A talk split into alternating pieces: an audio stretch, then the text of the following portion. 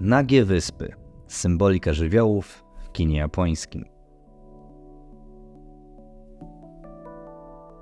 Jaki obraz y, pierwszy przychodzi Wam do głowy, kiedy myślicie o japońskim kinie? Samuraje z filmów Akiry Kurosawy? Może rozmach cyberpunkowej metropolii w Akirze? Katsuhiro Otomy? Radioaktywny jaszczur w Godzilli Shiro Hondy? Urocza niby rodzinka kombinatorów złodziejaszkach Hirokazu Koredy? Tak jak nie ma jednego kina japońskiego, czyli pojedynczej idei, która spajałaby różnych twórców, gatunki, style i dekady, tak nie ma jednej spójnej symboliki żywiołów, która wyjaśniałaby rozmaite wcielenia wody, ognia, powietrza i ziemi w filmach z tego kraju. Woda u kontemplacyjnego reżysera z lat 50.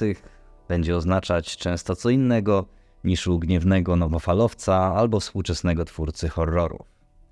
Żywioły są zresztą podstępne. E, są tak wszechobecne, że czasem nie dostrzegamy ich obecności. Bo czy każda scena dziejąca się nad morzem od razu powinna nam przypominać o symbolice wody? Kiedy w ogóle żywioły, powiedzmy, wybijają się na niepodległość i zaczynają nas kusić, by przypisać im dodatkowe znaczenia? Co więcej, czy przypisanie lub odczytanie symboli przybliża nas do kinowego doświadczenia, czy wręcz od niego oddala, zastępując doświadczenie obrazów literacką, porządkującą ramą? Do kina japońskiego podchodzimy często z nabożnym szacunkiem, albo nie podchodzimy do niego w ogóle. W końcu to produkt starej, dumnej kultury, odległej od naszej, posługującej się innym pismem, językiem, opartej na innych fundamentach filozoficznych i religijnych. Warto znać te konteksty, bo pomagają nam one zrozumieć i docenić wyraźną w wielu filmach odmienność formy, rytmu, rozwiązań fabularnych, wyborów estetycznych, a także aktorstwa, charakteryzacji i kostiumów, by wymienić tylko kilka najbardziej oczywistych elementów. Jednocześnie warto zaufać własnej wrażliwości i emocjom oraz otworzyć się na azjatyckie kino, które potrafi zdumiewać i zachwycać, niezależnie od tego, czy znamy na wyrywki traktaty o japońskiej estetyce. Choć każdy twórca jest ukształtowany przez swój kraj i kulturę, żadnego reżysera lub reżyserki nie można przecież sprowadzić tylko i wyłącznie do tego. Mnóstwo japońskich filmów zasysa inspiracje z innej kinematografii, nawiązuje dialog z globalnym kinem. Raczej nie próbują te filmy przypodobać się zachodnim widzom, ale też nie udają, że japońska kultura jest jakimś zamkniętym, samowystarczalnym fenomenem. Przynajmniej jeśli chodzi o tworzone w Japonii kino, nigdy tak nie było. Zapraszam na opowieść o tym, jak żywioły wpłynęły na kształt wielu wspaniałych japońskich filmów z ostatniego stulecia. Zanurzymy się w przeszłość, ale nie stracimy kontaktu ze współczesnością. Skupimy się na pojedynczych momentach, na obrazach, których nie sposób zapomnieć, ale też zobaczymy, jak abstrakcyjne pojęcia żywiołów funkcjonują w różnych kontekstach społecznych i historycznych. Zaczniemy od słonecznego nieba, a skończymy na pochwale cienia. Słoneczne nieba Ozu. Pytałem na wstępie o wasze skojarzenia z japońskim kinem. Jeśli chodzi o mnie, to od lat na hasło kino japońskie odpowiadam przede wszystkim Yasujiro Ozu, Kiedyś wpadłem w jego twórczość jak śliwka w kompot. Obejrzałem dużą część filmografii Ozu i wciąż mam apetyt na więcej. Mam też dla Was kilka wskazówek. Po pierwsze, koniecznie obejrzyjcie chociaż parę jego filmów. Najbardziej płakałem na późnej wiośnie, ale legendarna tokijska opowieść, dryfujące trzciny, Dzień dobry, późna jesień, Smak jesiennej sajry, inny polski tytuł to Jesienne popołudnie oraz wiele innych, w tym nieme filmy reżysera, są równie niezwykłe. To twórca na pierwszy rzut oka prostych, klarownych, cichych opowieści, które jednak nakręcone są w całkowicie oryginalny, bardzo swoisty sposób i wprowadzają nas we własny świat. Stylistyczny, emocjonalny i filozoficzny. Ozu to fascynujący początek podróży w kierunku żywiołu w japońskim kinie, bo może służyć za przykład twórcy, który tworzył tak naprawdę dzieła, w których żywiołów nie ma. Dla niektórych to rzecz wprost nie do pomyślenia. Japonia to kraj składający się z tysięcy wysp, odgrodzony morzami i oceanami od wielkiego azjatyckiego kontynentu, górzysty, targany trzęsieniami ziemi, występuje tam pora deszczowa. Żywioły określają wiele obszarów życia Japończyków, a wyspiarskie krajobrazy nadają licznym japońskim filmom szczególny rodzaj piękna. A tu nagle pojawia się Ozu i zdaje się mówić: W mojej Japonii rządzi wieczne słońce. Jest tu trochę tak, jak w Kalifornii. Błękitne niebo w opowieściach Ozu porównał do kalifornijskiego w eseju Słoneczne nieba japoński krytyk Hasumi Shigehiko. Zwraca on uwagę, że nazywanie Ozu bardzo japońskim jest, cytat, wielkim błędem. Jak można opisywać w podobny sposób twórcę, którego od, cytat, retoryki odnoszącej się do proroków poezji haiku, koniec cytatu, dzieli tak dużo. Shigehiko pisze ponadto, w związku z tym, że filmy Ozu nigdy nie pokazują delikatnych zmian pór otwierających się kwiatów moreli, rozrzuconych jesiennych liści, szronu pokrywającego ziemię, nie możemy powiedzieć, że jest on twórcą wrażliwym na tak zwane ekspresje natury. Z niemal okrutną metodycznością Ozu ignoruje pory roku. To zaskakujące, niemal prowokacyjne spostrzeżenie, bo przecież tak wiele filmów Ozu ma tytuły odnoszące się do pór roku. By oprócz wcześniej wymienionych wspomnieć jeszcze o wczesnym lecie, końcu lata, wczesnej wiośnie. Dodajmy, że słabość do tych sezonowych tytułów Ozu rozwinął dopiero po wojnie, w ostatnim okresie swojej twórczości. Jak sugeruje Shigehiko, tytuły osadzające nas w konkretnej porze roku są w tym przypadku zmyłką. U Ozu i tak dominuje jasna pogoda, przejrzyste powietrze, bezchmurne niebo i złoto-żółta poświata. Japoński krytyk sugeruje również, że te klarowne, równo oświetlone obrazy są odległe od tej tradycji japońskiej estetyki, w której stawką jest uchwycenie przemijającego świata w całej jego niejednoznaczności. Przywoływanym najczęściej w tym kontekście terminem jest monono aware, smutek i patos rzeczy. Zdaniem Shigehiko Ozu to reżyser białego dnia, stawiający na wręcz przesadną jasność i czytelność. Co zatem z symboliką żywiołów u jednego z najważniejszych twórców w historii kina? Zestawmy na chwilę dzieła Ozu z opowieściami czterech pór roku Erisia Romera z lat 90. Francuski twórca głęboko osadzał poszczególne odsłony swojej czteroczęściowej opowieści w konkretnych warunkach pogodowych. Po powieści zimowej świat wydawał się tak zimny, że można było odnieść wrażenie, iż z ust bohaterów ciągle leci chłodna para. Opowieść letnia z kolei to historia o nastolatkach, pierwszych zauroczeniach, damsko-męskich niezgrabnościach. Lato wydaje się niemal kliszową porą roku, by zainscenizować takie doświadczenia. Ale pasuje do scenariusza Romera doskonale. Z kolei Yasujiro Ozu nie czuł się zobowiązany do takiej rzetelności. Może dlatego, że rzeczywiste pory roku wydają się u niego, przynajmniej dla mówiącego do was zachodniego widza, jedynie pochodną nastroju i kondycji bohaterów. Ozu, czasem uznawany za melancholika kina, a kiedy indziej opisywany jako ktoś, kto pomagał nam dostrzec piękno w zwyczajnych rzeczach i rytuałach, przede wszystkim kochał sobie jesień duszy, ten szczególny stan, kiedy godzimy się ze zmianą i stratą. Mimo, że mrok zagląda do naszych serc, nie chcemy, by pochłonął nas w całości. Słoneczne nieba Ozu widzę jako wyznanie wiary, a może pewien rodzaj myślenia życzeniowego. Tak jakby reżyser chciał pamiętać ziemski świat jako wypełniony ciepłymi promieniami.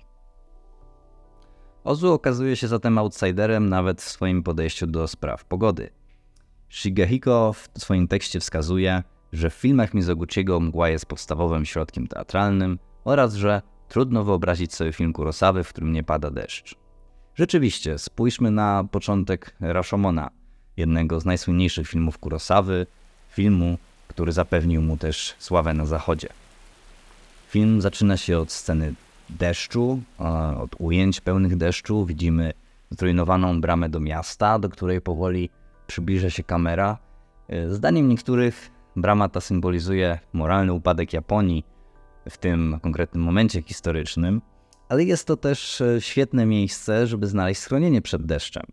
E, kilkoro bohaterów gromadzi się tam, znajduje oddech od otaczającej przyrody, e, niczym w Decameronie, gdzie, aby uciec przed zarazą, Europejczycy gromadzą się nieopodal Florencji i opowiadają sobie historię.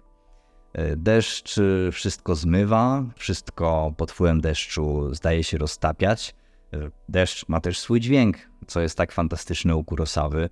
I w wielu innych japońskich filmach słyszymy ten dźwięk i słyszymy odgłosy deszczu, które bardzo wpływają na nastrój, budują klimat opowieści. Rashomon w dużej mierze mówi o względności prawdy, o względności opowiadania i deszcz jako ten żywioł, który e, zaciera ślady, zaciera ślady pamięci, wydaje się tutaj świetnie pasować. Kurosawa zresztą uwielbiał deszcz i rzeczywiście trzeba się zgodzić, Shigehiko, że trudno znaleźć film Kurosawy, w którym tego deszczu nie ma. Jeśli przypomnimy sobie walki w Siedmiu Samurajach, jego najsłynniejszym filmie, który w przyszłym roku skończy 70 lat, e, wielkim, wielkiej epickiej opowieści o tytułowych e, siedmiu bohaterach, to w wielu kluczowych scenach akcji e, deszcz zajmuje rolę pierwszoplanową.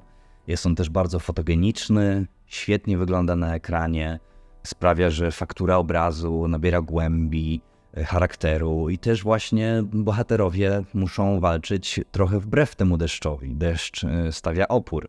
E, można też powiedzieć, że zarówno Kurosawa, jak i Mizoguchi byli pod wpływem drzeworytów japońskich, w ogóle malarstwa japońskiego, ale szczególnie też drzeworytów ukiyo-e. E, kilka lat temu na wystawie w Muzeum Narodowym można było zobaczyć wystawę Podróż do Edo, japońskie drzeworyty ukiyo-e z kolekcji Jerzego Leskowicza. Bardzo polecam, jeśli jeszcze ta wystawa kiedyś się pojawi. Między innymi można tam było zobaczyć drzeworyty Hiroshige, e, który inspirował też Mizoguchiego. I właśnie kiedy myślimy o japońskich twórcach, wspomnieliśmy, że Ozu może nie do końca jest tym E, najbardziej japońskim, cokolwiek by to miało znaczyć. E, Kurosawa mm, ciekawie bardzo nawigował między Zachodem a lokalną kulturą, adaptował Szekspira i tak dalej.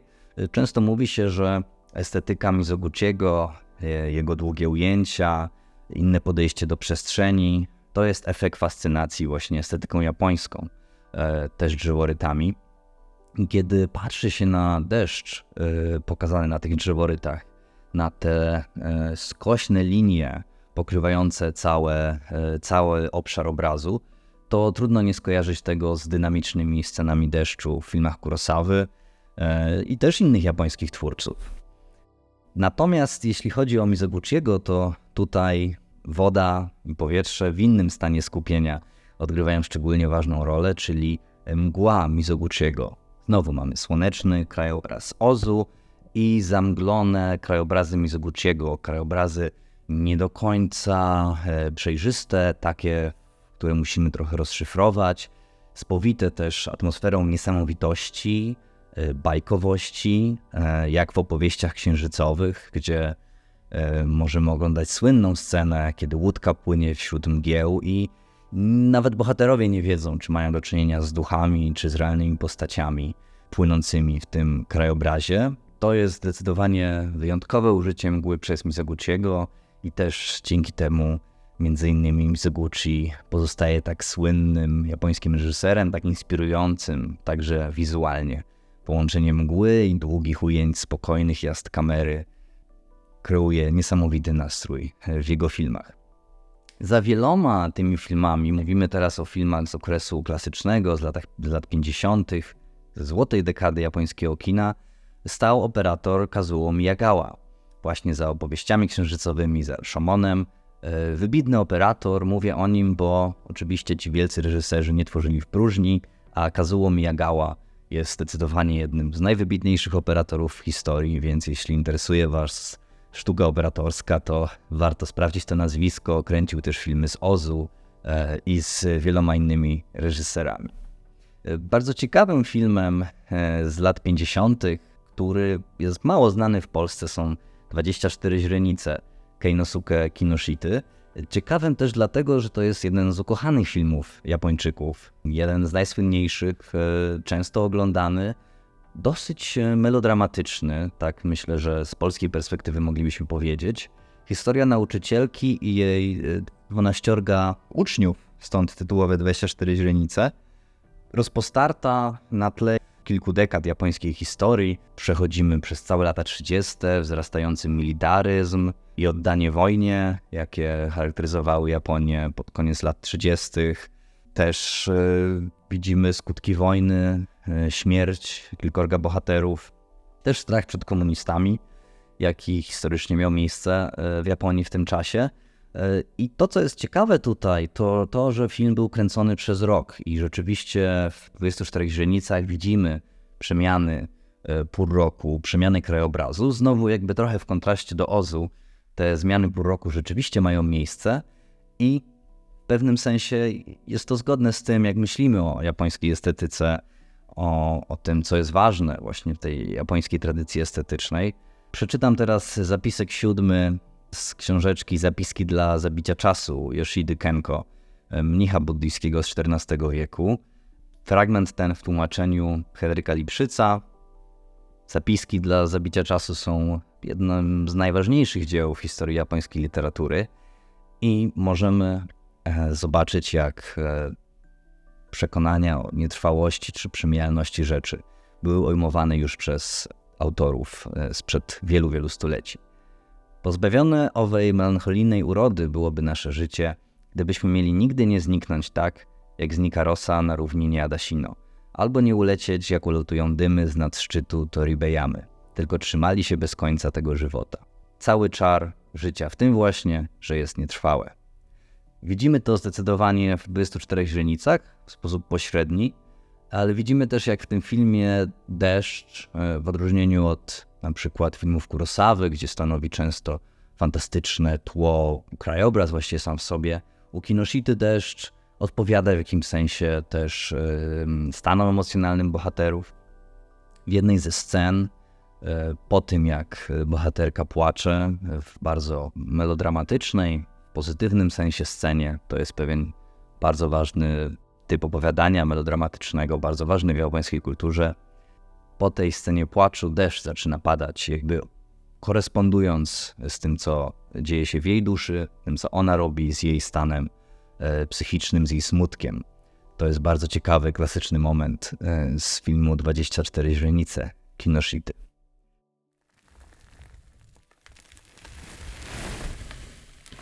Bardzo ważne miejsce wśród e, żywiołów zajmuje też w Japonii ziemia, oczywiście.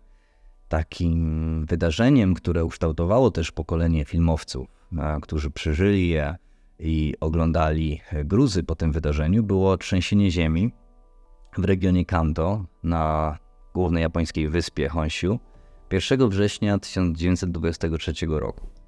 To trzęsienie ziemi zmiotło dużą część miasta. Szacuje się, że około 100 tysięcy ofiar pochłonęło. E, zdewastowało Tokio i nie tylko, też kilka innych miast, cały region, ale rzeczywiście Tokio podnosiło się wtedy od 23 roku właściwie ze zgliszczy. Można powiedzieć, że jak Warszawa po II wojnie światowej i stało się zupełnie innym miastem. Więc pamiętajmy o trzęsieniach ziemi jako tym kaprysie, czy też no, logice, logice natury, e, logice świata przyrody, e, logice żywiołu, który bardzo wpływa na, na codzienność Japończyków i na ich też egzystencjalną sytuację, na pewne nieoczekiwane wydarzenia, które mogą mieć miejsce. Kiedy mówimy o Ziemi, to trudno nie wspomnieć o filmie Tomu Uchidy, film z 1939 roku, obraz e, Pracy na roli, obraz właśnie tytułowej Ziemi. Film bardzo ważny, słynny, wciąż bardzo trudny do obejrzenia. Mówię o tym też dlatego, że są filmy, które po prostu trudno zobaczyć, które nie wiadomo kiedy obejrzymy, bo są niedostępne w wersji zrekonstruowanej, oczywiście też często niedostępne w polskiej wersji, ale to możemy jakby obejść kupując zagraniczne płyty, ucząc się języka angielskiego czy też japońskiego, ale Ziemia to jest taki film, który myślę, że wspaniale byłoby zobaczyć po latach. Jako najważniejszy wtedy chyba film E, opowiadający o tym żywiole i o tej, o tej części e, świata natury, ale też e, świata rolniczego. Na razie rzucam to hasło jako film, który może kiedyś uda Wam się znaleźć i obejrzeć. Natomiast z tej tradycji opowiadania o japońskiej ziemi wyrastają dwa filmy po okresie klasycznym, czyli po najsłynniejszych filmach Mizoguchiego, Kurosawy, Kinoshity. Myślę tutaj o Nagiej Wyspie i Kobiecie z Wydm. Naga Wyspa Kaneto Shindo bardzo Wam polecam, bo jest to zupełnie wyjątkowy film. Film dźwiękowy, film z muzyką, z, z, z dźwiękami świata naturalnego, ale pozbawiony dialogów. E, do fanów tego filmu należy Benicio del Toro, który rozmawiał z reżyserem po wielu, wielu latach, wypytywał go o ten film i E, Shindo powiedział, że właściwie w jego filmie wyspa to symbol świata, że pojawiają się na tej wyspie kobieta i mężczyzna, tak jakby pierwsi ludzie na ziemi, że jest to film dźwiękowy bez dialogów, którego tematem jest praca. I faktycznie tutaj już wkraczamy na taki obszar, kiedy żywioły, e, woda, którą trzeba zdobyć, nieść na własnych barkach, ziemia, która stawia opór, e, którą trzeba e, użyźnić, zająć się nią, pracować na niej, urastają do bardzo alegorycznych wymiarów. I Naga Wyspa jest takim, można powiedzieć, poematem, półtora godzinną powieścią właśnie o samych żywiołach, o samej tej powierzchni Ziemi, o o świecie y, naturalnym i o tym, jak człowiek może sobie odnaleźć w nim miejsce. Czy w ogóle jest miejsce dla człowieka, jakim kosztem y, może się to odbyć, jak trudno żyć na wyspie i żyć w trudnych klimatycznych warunkach japońskich. Film też bardzo liryczny, bardzo poetycki i film stanowiący też no, wielką pochwałę Ziemi jako też żywiołu który, jak wspomniałem, stawia nam opór, ale też dzięki któremu żyjemy, e, mamy co zjeść i gdzie spać. E, drugim takim filmem, inaczej trochę do tego podchodzącym, bardzo słynnym, który w przyszłym roku skończy 60 lat, jest Kobieta z Wytm Hiroshi Teshigahariego. Film e, na bazie powieści Kobo Abe, Kobieta z Wydm. Powieść, która uchodzi trochę za taką japońską odmianę E, opowiadań czy powieści kawkowskich, gdzie ta sytuacja egzystencjalna jest na tyle silna, na tyle dziwna i przerażająca, że, że znów mamy do czynienia z alegorią wykraszającą poza bezpośrednią treść tego, o czym ten film mówi. W Kobiecie z Wydm, zgodnie z tytułem, e, bardzo ważną rolę odgrywa piasek, ziemia. E, jest to film o entomologu, który trafia E, nagle w, właśnie w rejony, gdzie ludzie mieszkają e, wśród piasków, w domach gdzieś na, na dole takich piaskowych, można powiedzieć, wykopalisk, fundamentów i ten świat go wciąga. Znowu tak jak deszcz zacierał ślady, czy też roztapiał wszystko w Rashomonie, to tutaj piasek też zaciera ślady. My w ten piasek możemy się zagłębić. Jego sypkość jest bardzo dziwna, niepokojąca, on się sypie, jest to znak zmiany, znak upływu czasu, przemijania, ale też piasek w tym filmie opowiadającym o tym, że ten entomolog właściwie wpada tam w pułapkę, nie może uciec z tego świata. Piasek jest właśnie rodzajem więzienia i to więzienie jak najbardziej wyraża się w tym, w tym właśnie żywiole. E, z racji tego, że jest to japoński film z lat 60., nowofalowy, to e, erotyka i pewne damsko-męskie e, relacje, może też nawet perwersyjne, odgrywają w nim bardzo ważną rolę i bardzo dużo dzieje się właśnie w kontekście piasku, który wchodzi wszędzie, od którego nie można uciec. Jest to żywioł właściwie wszechogarniający. E, Kobieta z Wydm ma fantastyczne zdjęcia, zupełnie zdumiewające kompozycje przedstawiające właśnie piasek, horyzont czy ten świat, ale jest też filmem bardzo kameralnym. Dzieje się właśnie w tym zamknięciu, w tym jednym miejscu. E, trudno chyba znaleźć drugi, piękniejszy, ciekawszy film o piasku, właśnie jako żywiole.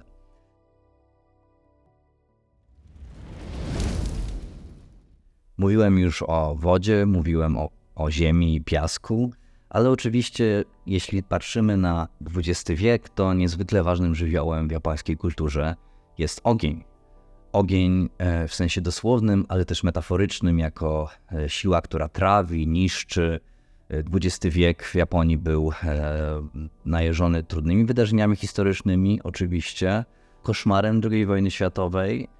Pamiętajmy też, że to właśnie w Japonii dokonano pierwszej detonacji bomby atomowej, więc te osiągnięcia ekipy Oppenheimera, które tak sławi Christopher Nolan w nowym filmie, tam doprowadziły do, do, do rzezi i e, straszliwej e, tragedii pochłonięcia miasta właśnie przez ogień, przez tą siłę rozszczepionego atomu.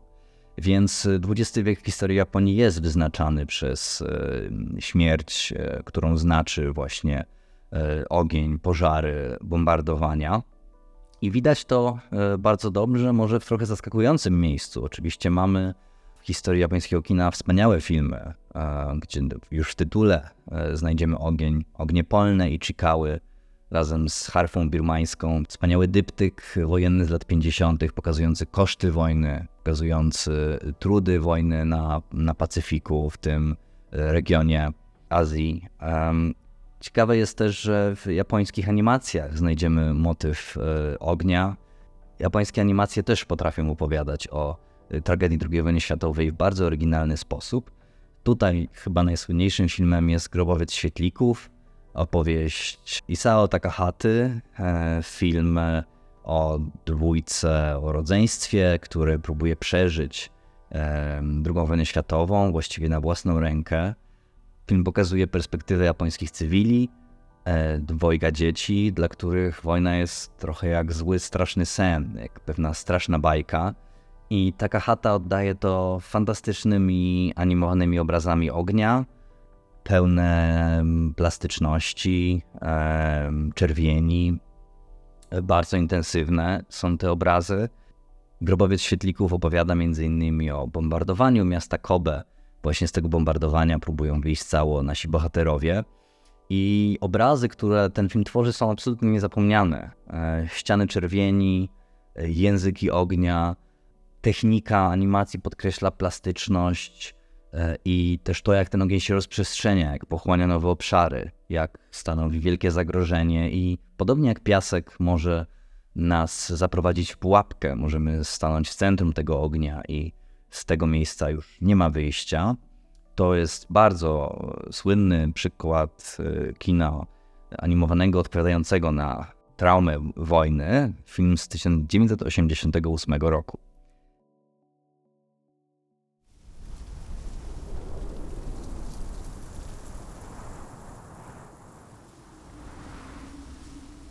Dla innych twórców animacji e, żywioły też są ważne. Jeśli spojrzymy na kino Hayao Miyazakiego, na przykład na ruchomy zamek Hauru, to tam znajdziemy bohatera e, Kalcyfera, demona ognia, dzięki któremu w ogóle ten tytułowy zamek może być wprawiony w ruch. Jest on zanimowany przez Miyazakiego jako taka właściwie kula, czy taki stwór z ognia i trudno sobie wyobrazić filmy Miyazakiego bez e, właśnie tego żywiołu, w ogóle bez żywiołów. E, jeśli spojrzymy na też tytuły jego filmów, na, na to, jaką funkcję pełnią żywioły w jego filmach, to na przykład ciekawie przedstawia się to, e, jeśli chodzi o powietrze.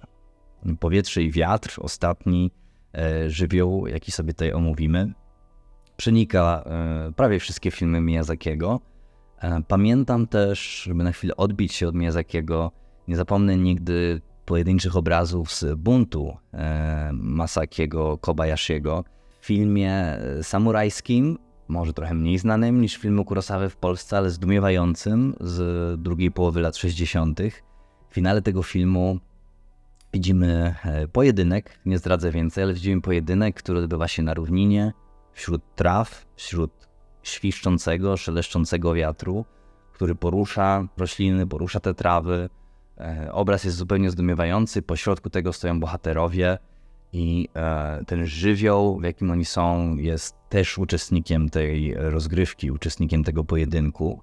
E, to jeden z wspanialszych obrazów w ogóle w japońskim kinie samurajskim. No ale właśnie wracając do Miyazakiego, takie filmy jak Nausga z Doliny Wiatru, Mój sąsiad Totoro, czy Zrywa się wiatr, w nich możemy obserwować magiczną, tajemniczą funkcję wiatru w jakiś sposób. Wiatru jako łącznika między bohaterami, ale też jako tej właściwie niewidocznej, wiatr jest niewidoczny jako jedyny z tych, z tych żywiołów, e, siły, która e, wprawia rzeczy w ruch, daje im życie, staje się w jakimś sensie też pośrednikiem między różnymi światami, tak jak e, demon ognia, tak wiatr i różne tchnienia wiatru są fantastycznie przez takiego wplecione w filmy, które bardzo często czyta się symbolicznie, alegorycznie. E, za jego bajkami, opowieściami mm, stoją różne, często poważne tematy, też wątki metafizyczne, wątki dorastania, zmiany charakteru i żywioły towarzyszą tym opowieściom i zajmują w nich ważne miejsce.